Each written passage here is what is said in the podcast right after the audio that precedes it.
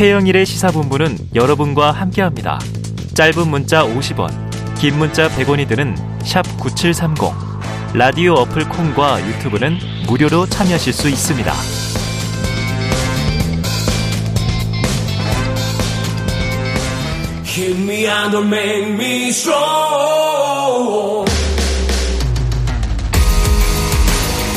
네, 매주 월요일 깊이 있는 시사 분석과 또 재미를 동시에 잡는 코너. 함께 해 주실 두 분입니다. 박원석 전 의원, 김준일 뉴스톱 대표 나와 계십니다. 어서 오세요. 안녕하십니까. 어서 오세요. 뉴스가 쏟아집니다. 음. 두 분이 오실 때가 되면 참 기가 막히게 딱 맞춰서 뉴스가 쏟아져요. 어제는 이 한미 정상회담, 한일 정상회담, 한미일 삼국 정상회담까지 열린 외교의 super Sunday였다. 이런 보도가 오늘 쏟아져요. 처음으로 삼국 명의의 포괄적 공동성명도 나왔습니다. 자, 외교 무대에서 나오는 말들이 좀 어려운 것들이 많아서 두 분이 오늘 해설을 많이 해주셔야 돼요. 핵심만 꼭 짚어보죠. 어제 열린 한미, 한일, 한미일 정상회담. 아주 쉽게 핵심 요약하면 박 의원님 어떻게 좀 얘기해 주시겠습니까? 글쎄요, 저는 미중 간 이 전략 경쟁, 패권 경쟁이라는 게 격화되고 있고 네네. 이게 어떻게 보면 국제 질서를 다시 과거의 냉전 질서로 네. 양분하는 그런 효과를 낳고 있는데 그 과정에서 어쩌면 어느 한 편을 선택함으로써 음. 대한민국의 국익과 외교에 아, 일종의 이제 갈림길이 될 수도 있는 네. 그런 하루였다고 생각을 어. 합니다. 그게 이제 좋은 효과를 내면 다행일 텐데 네. 그렇지 않을 가능성도 굉장히 높아서 어. 현재로서는 우려스럽고요. 그동안에 적어도 지난 정부까지는 이 미중 간 패권 경쟁에 있어서 대한민국이 일종의 이제 전략적 모호성으로 일관했던 그런 영역이 있었어요. 음. 저는 지금도 그게 필요하다고 봅니다. 네. 왜 그러냐면 우리가 안보에 있어서 한미동맹 의존도는 절대적입니다. 예.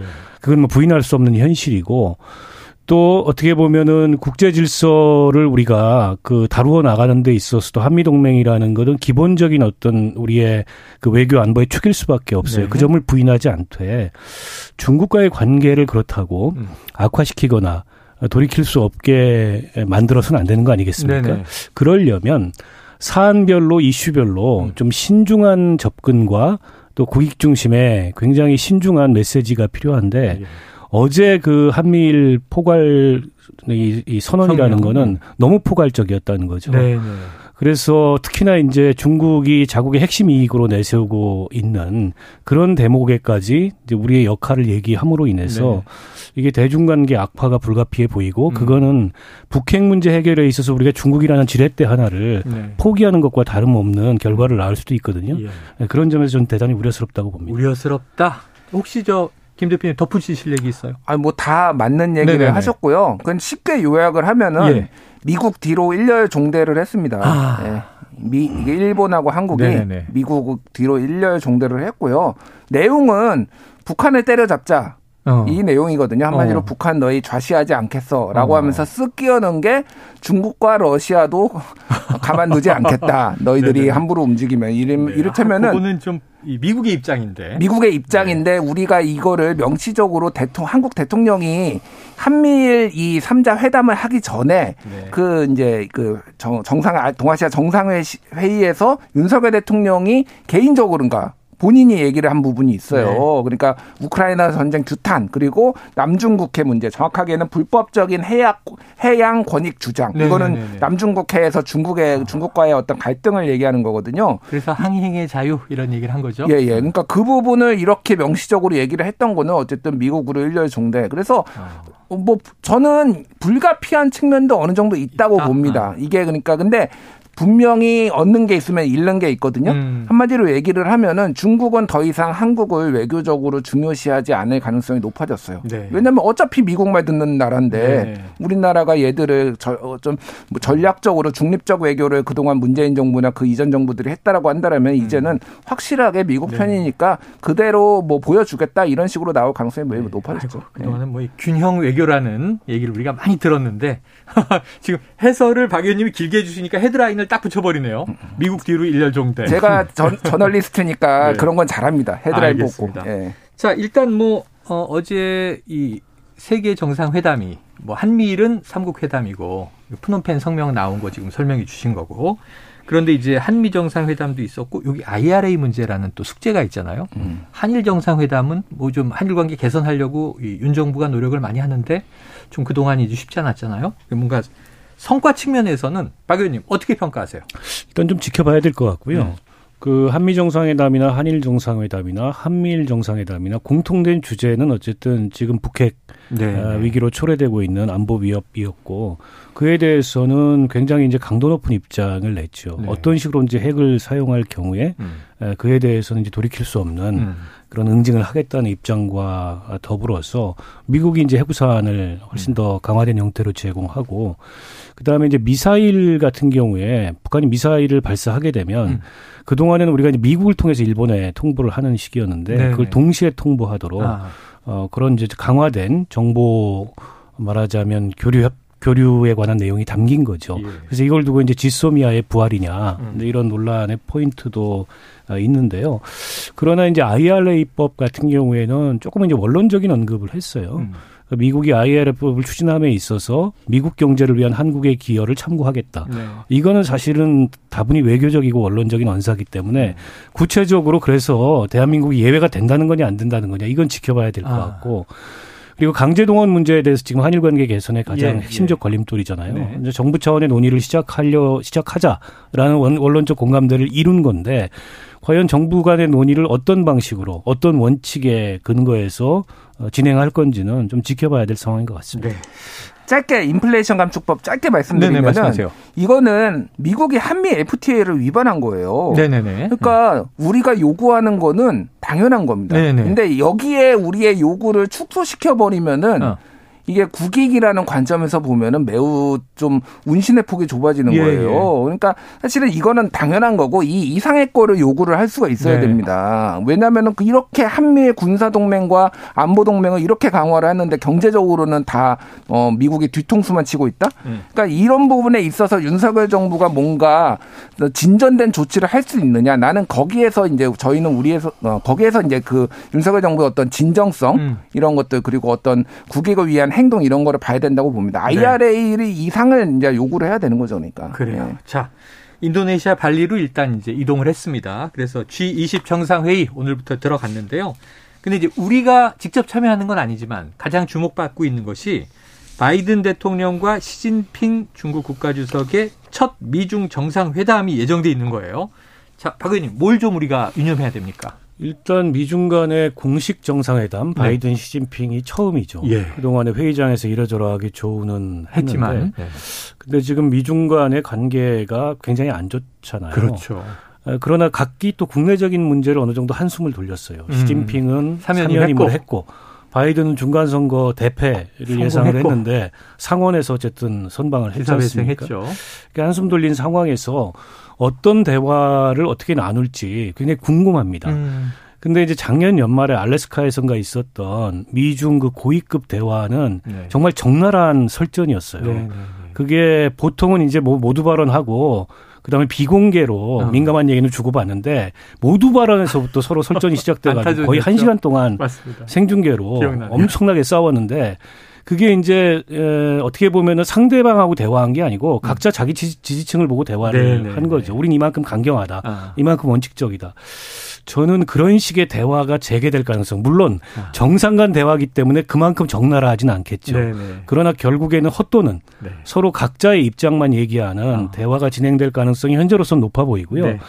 모르죠. 또 바이든 그 시진핑 두 사람 간에 음. 예상하지 못했던 케미가 발휘돼서 어.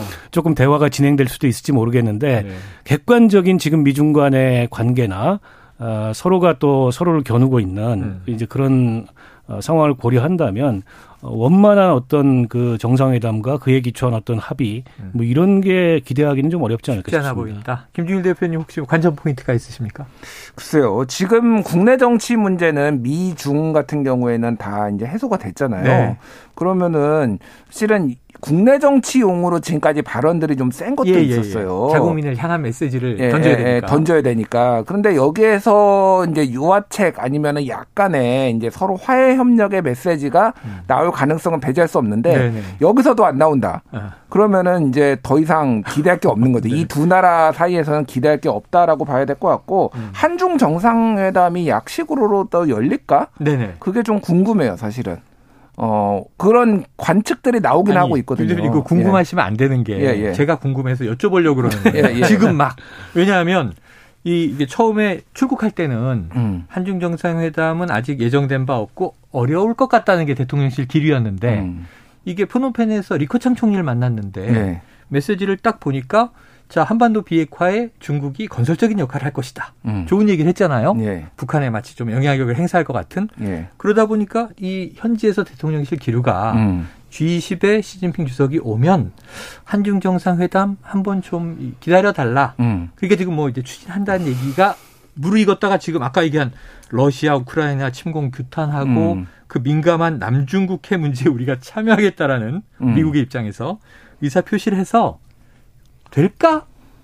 그러니까요. 될까요? 라고 제가 여쭤보려고 그랬던 거예요. 그러니까 저도 답을 그- 주세요. 답을. 그게 제가 저도 모르죠. 모르는데 중요한 거는 중국의 입장에서 생각을 해보면은 어쨌든 한국을 지렛대로 이용을 해서 음. 동아시아 어떤 이런 긴장 관계 이런 것들을 완화를 한다든지 네. 아니면은 북핵에서 미국하고의 조금 관계를 어, 정립을 한다든지 뭐 음. 이런 것들을 많이 구상을 했을 텐데 네, 딱 네. 어, 얘들이 하는 거 보니까 한국이 하는 거 보니까 중국 이거- 입장에서? 네, 중국 입장에서 보면은 어, 이거 가능성 없는데 아. 라고 딱 선을 그어버릴 가능성이 매우 높아졌다라는 그 건데 줄을 서버렸다. 예 근데 모르겠습니다 중국이 또 인내심을 가지고 그 부분을 또 전략적으로 접근을 할지는 봐야 될 것 같은데 예. 어쨌든 저는 중요한 거는 만약에 한중 정상회담이 성사가 된다라고 한다라면은 어.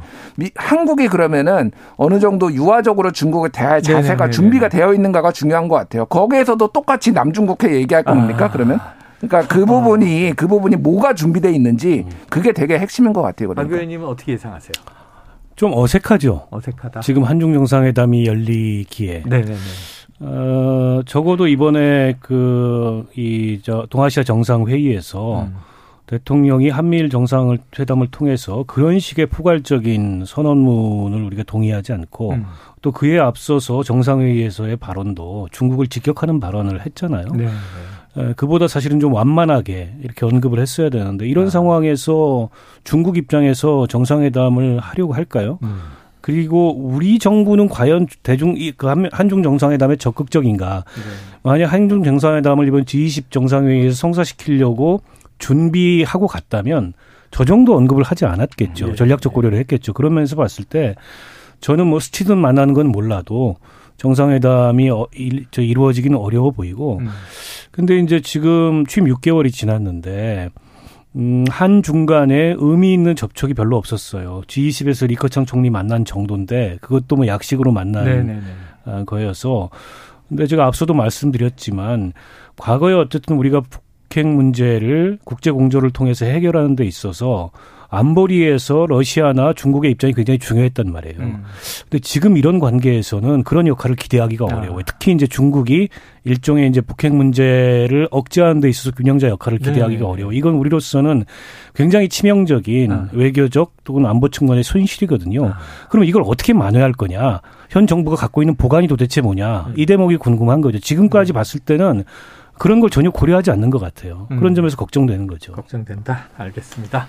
자, 일단은 뭐 오늘과 내일 이틀의 G20 정상회의가 남아 있으니까 끝까지 지켜보고 나서 순방 성과를 한번 또 종합 평가하는 시간을 갖게 될 것 같고요.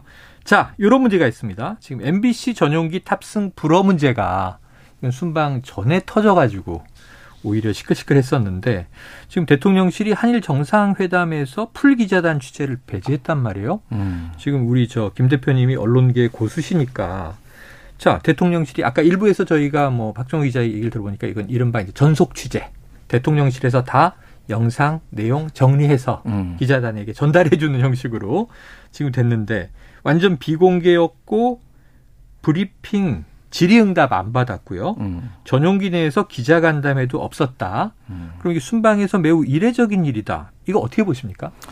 아주 이례적인 거, 고 네. 저는 뭐 거의 좀 세게 얘기하면은 네. 전두환 시대로 돌아가는구나. 아이고. 언론과 관련해서는 네네네. 그런 생각이 들어요. 네. 왜냐하면은 소위 말하는 우리 윤석열 대통령께서 그렇게 강조한 자유민주주의 국가에서는 이렇게 하는 나라가 거의 없습니다. 어. 심지어 기시다 총리는 나와가지고 13분 동안 기자들하고 질의응답을 했다는 예, 거예요. 예, 예. 근데 왜 안 하나요? 음. 왜안 할까요? 음. 그러니까 상식적이지 않아요. 그러면 그냥 대통령 청와대 대통령실에다가 언론사를 하나 만드십시오. 그래서 어. 거기서 보도하면 되잖아요. 네네네. 거기서 하면 되지 왜 굳이 이렇게 복잡하게 이렇게 합니까? 용산일보 이런 거 네, 용산일보를 만들든 뭐 용산 TV를 만들든 네. 아주 비상식적이고 이례적인 일이에요. 이거를 유, 유추할 수 있는 거는 네. 혹시나 말실수하는 게 네. 잡혀가지고 보도가 되면은 뭐 용, 대통령실의 입장에서는 지역적인 문제로 국익이 음. 훼손될까봐 그러는데 음. 그런 다 한다고 이렇게 하는 거는 저기 뭐 저기 푸틴이나 시진핑이나 네네네. 하는 네, 거예요. 네. 그 싫어하는 어. 푸틴 어. 시진핑이 하는 거니까 네네. 네. 자유 그렇게 유엔에 가서 스물 한 번 외치시는 예. 분이 왜 이렇게 하는지 좀 비정상적이다. 예. 국민들이 판단하시겠죠. 과거로 퇴행했다. 예. 저는 전속 취재라는 말을 처음 들어봐요. 네네. 제가 과문해서 그런지 몰라도 예. 대통령실에 그 전속 그 촬영하시는 네네, 뭐 사진 담당 또 전속 영상 담당은 있는데 음. 취재라는 건 어쨌든 기자들이 대통령의 메시지 또 양국 정상의 모두 발언을 듣고 그게 언론의 시각을 통해서 그 기사를 쓰는 거거든요. 네네. 근데 이거는 대통령실의 시각으로 예. 어, 내용을 전달해 줄 테니 그걸 그렇죠, 받았어라. 그렇죠. 이게 조선 중앙 TV 방식이잖아요. 그런 게 일종의 이제 뭐 네? 사후적으로 나오는 자신들이 취사 선택해서 네. 보여주고 싶은 화면, 보여주고 싶은 내용만 정리해가지고 예. 보여주겠다. 그러니까 저는 이게 말 실수도 말 실수지만 음. 지난번 그 유엔에서 비서고 논란을 언론들이 대대적으로 보도한 거에 대한 일종의 복수라고 생각해요. 네. MBC 복수다. 그 문제에 이어서 음. 거추장스러운 겁니다. 거추장스러운 거는 옆에 두지 않겠다. 어. 그게 정치든 언론이든. 음. 그러면 그게 민주주의고 자유입니까? 어. 저는 점점 더 윤 대통령이나 이 정권이 우려스러운 길을 향해서 가고 있다고 네. 생각을 하고요.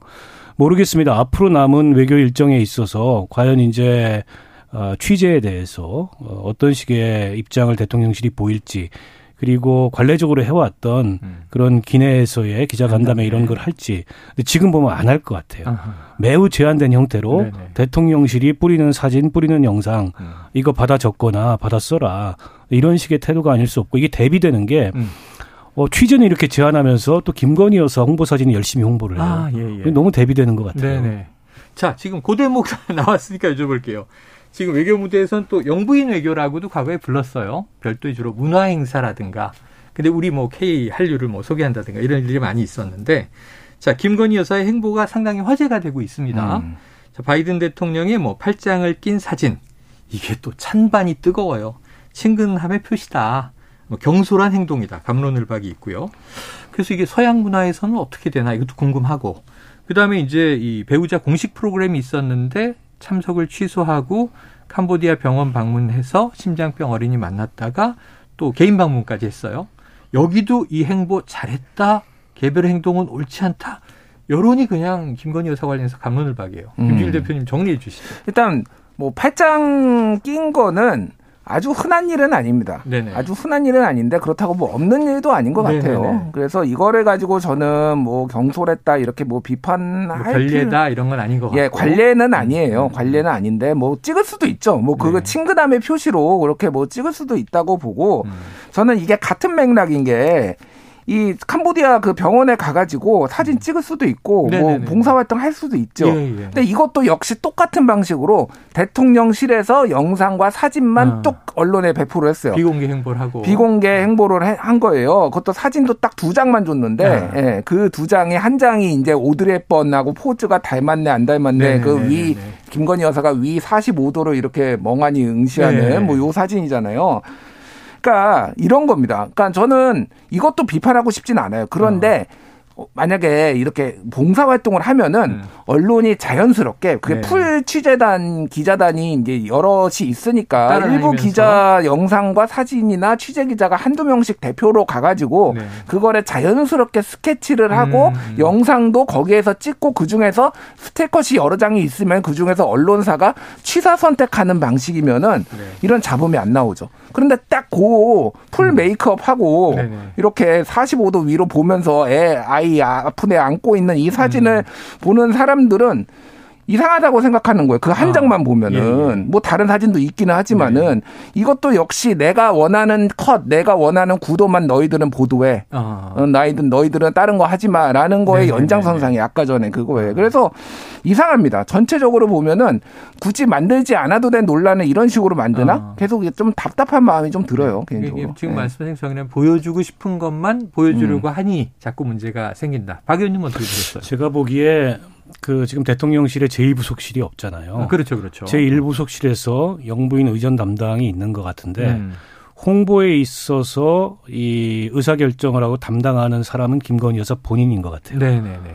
어, 이전에 있었던 여러 가지 그 예, 예. 상황들까지 다 일련의 과정을 아, 고려해 봤을 때 저는 바이든 대통령 팔짱 낀 사진 뭐 외교 프로토콜에 어긋나죠. 음.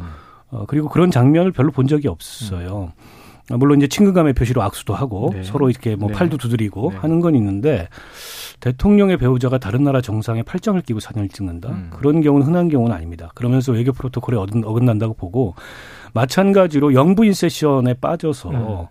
어, 따로 이제 심장병 앓는 어린아이 집에 찾아간 것도 사실은 그 초청국을 별로 존중하지 않는 태도입니다. 아, 아 그 앙코르와트인데 앙코르 와트라는 곳을 가봤다 하더라도 아.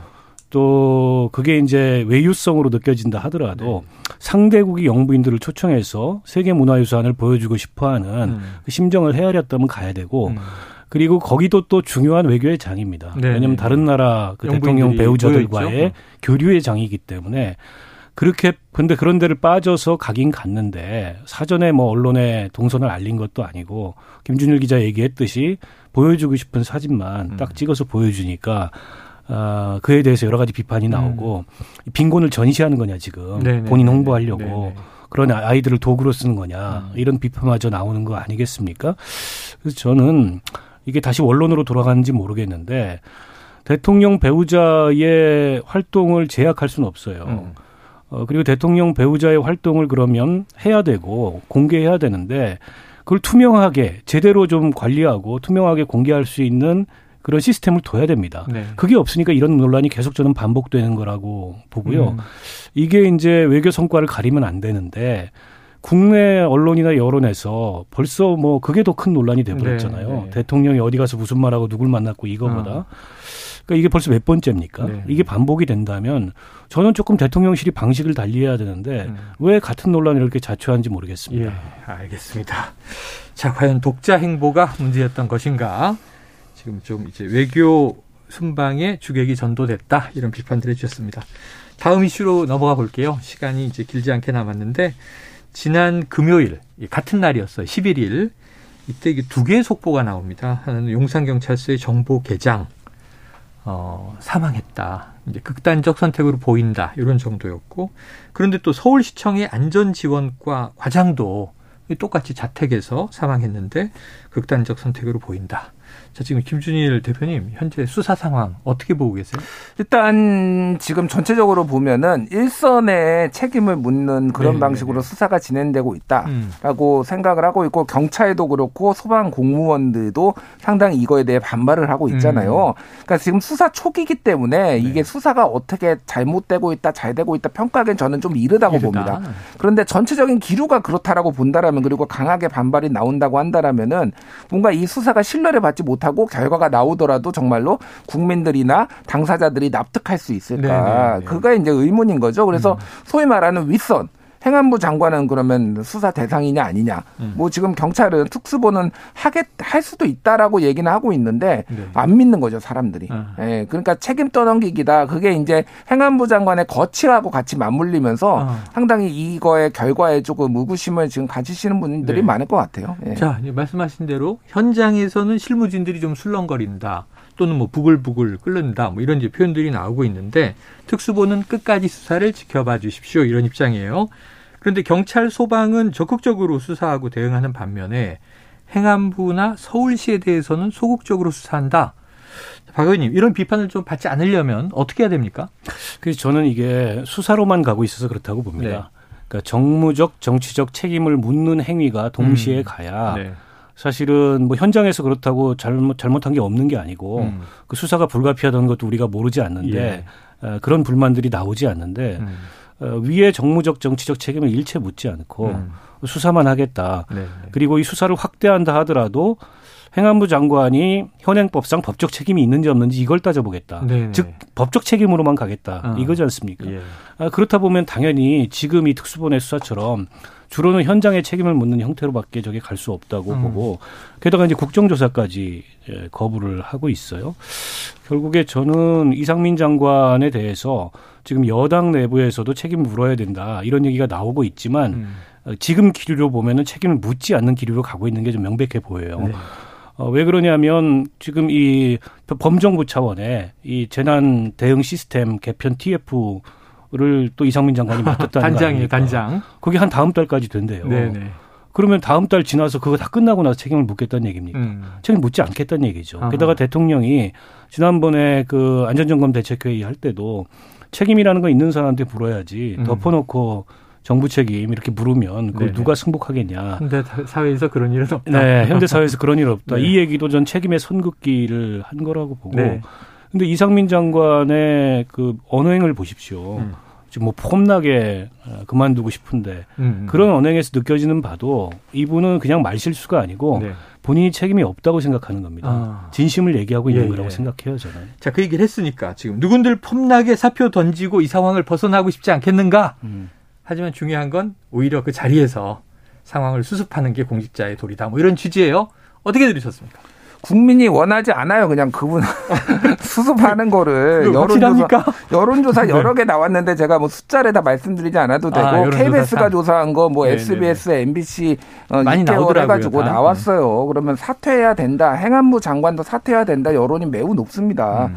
그러니까 모르겠어요. 그러니까 뭐 저는 뭐 수습 하고 사퇴할 수도 있죠. 근데 네네네. 여기 네, 네. KBS에 이제 이주영 세월호 참사 당시에 아, 해양수산부 장관. 장관이 네네네. 이제 인터뷰도 하셨잖아요. 네. 타이밍이 되게 중요하거든요. 예, 예, 예. 이렇게 될 경우에는 수습을 할 실기할 수 있다. 수습에 어, 대해서 어. 그 말씀을 하셨는데 공감을 하고 네. 그러면은 이거에 대해서 수습하고 그 이후에는 어떻게 할 거냐. 네. 에 대해서도 얘기를 해줘야지 만약 이상민 장관의 아. 말이 만약에 진정성이 있다라고 한다라면은 예, 예. 그 부분에 그는 본인은 그런 정치적 도의를 최선 최선을 다하고 아. 그거에 대해서 대통령이 판단해야 될 네네. 문제는 건데 본인은 본인이 본인 입으로 폼이 안 나네 뭐 아. 내가 수습하겠네 이거는 어, 말이 안 되는 거죠. 폼은 좀 폼이라는 이 예. 표현은 좀 놀랐어요. 아, 제정신이 아닙니다. 제가 아이고. 그런 말 네. 자체가 지금 아무리 뭐 문자고 인터뷰인지 네네. 몰랐다고 하는데 그 뭐 인터뷰인지 모르는데 그 장문의 문자를 그렇게 서로 왔다 갔다 합니까? 그 말이 안 되는 예. 변명을 하고 계시는 거죠. 예. 예.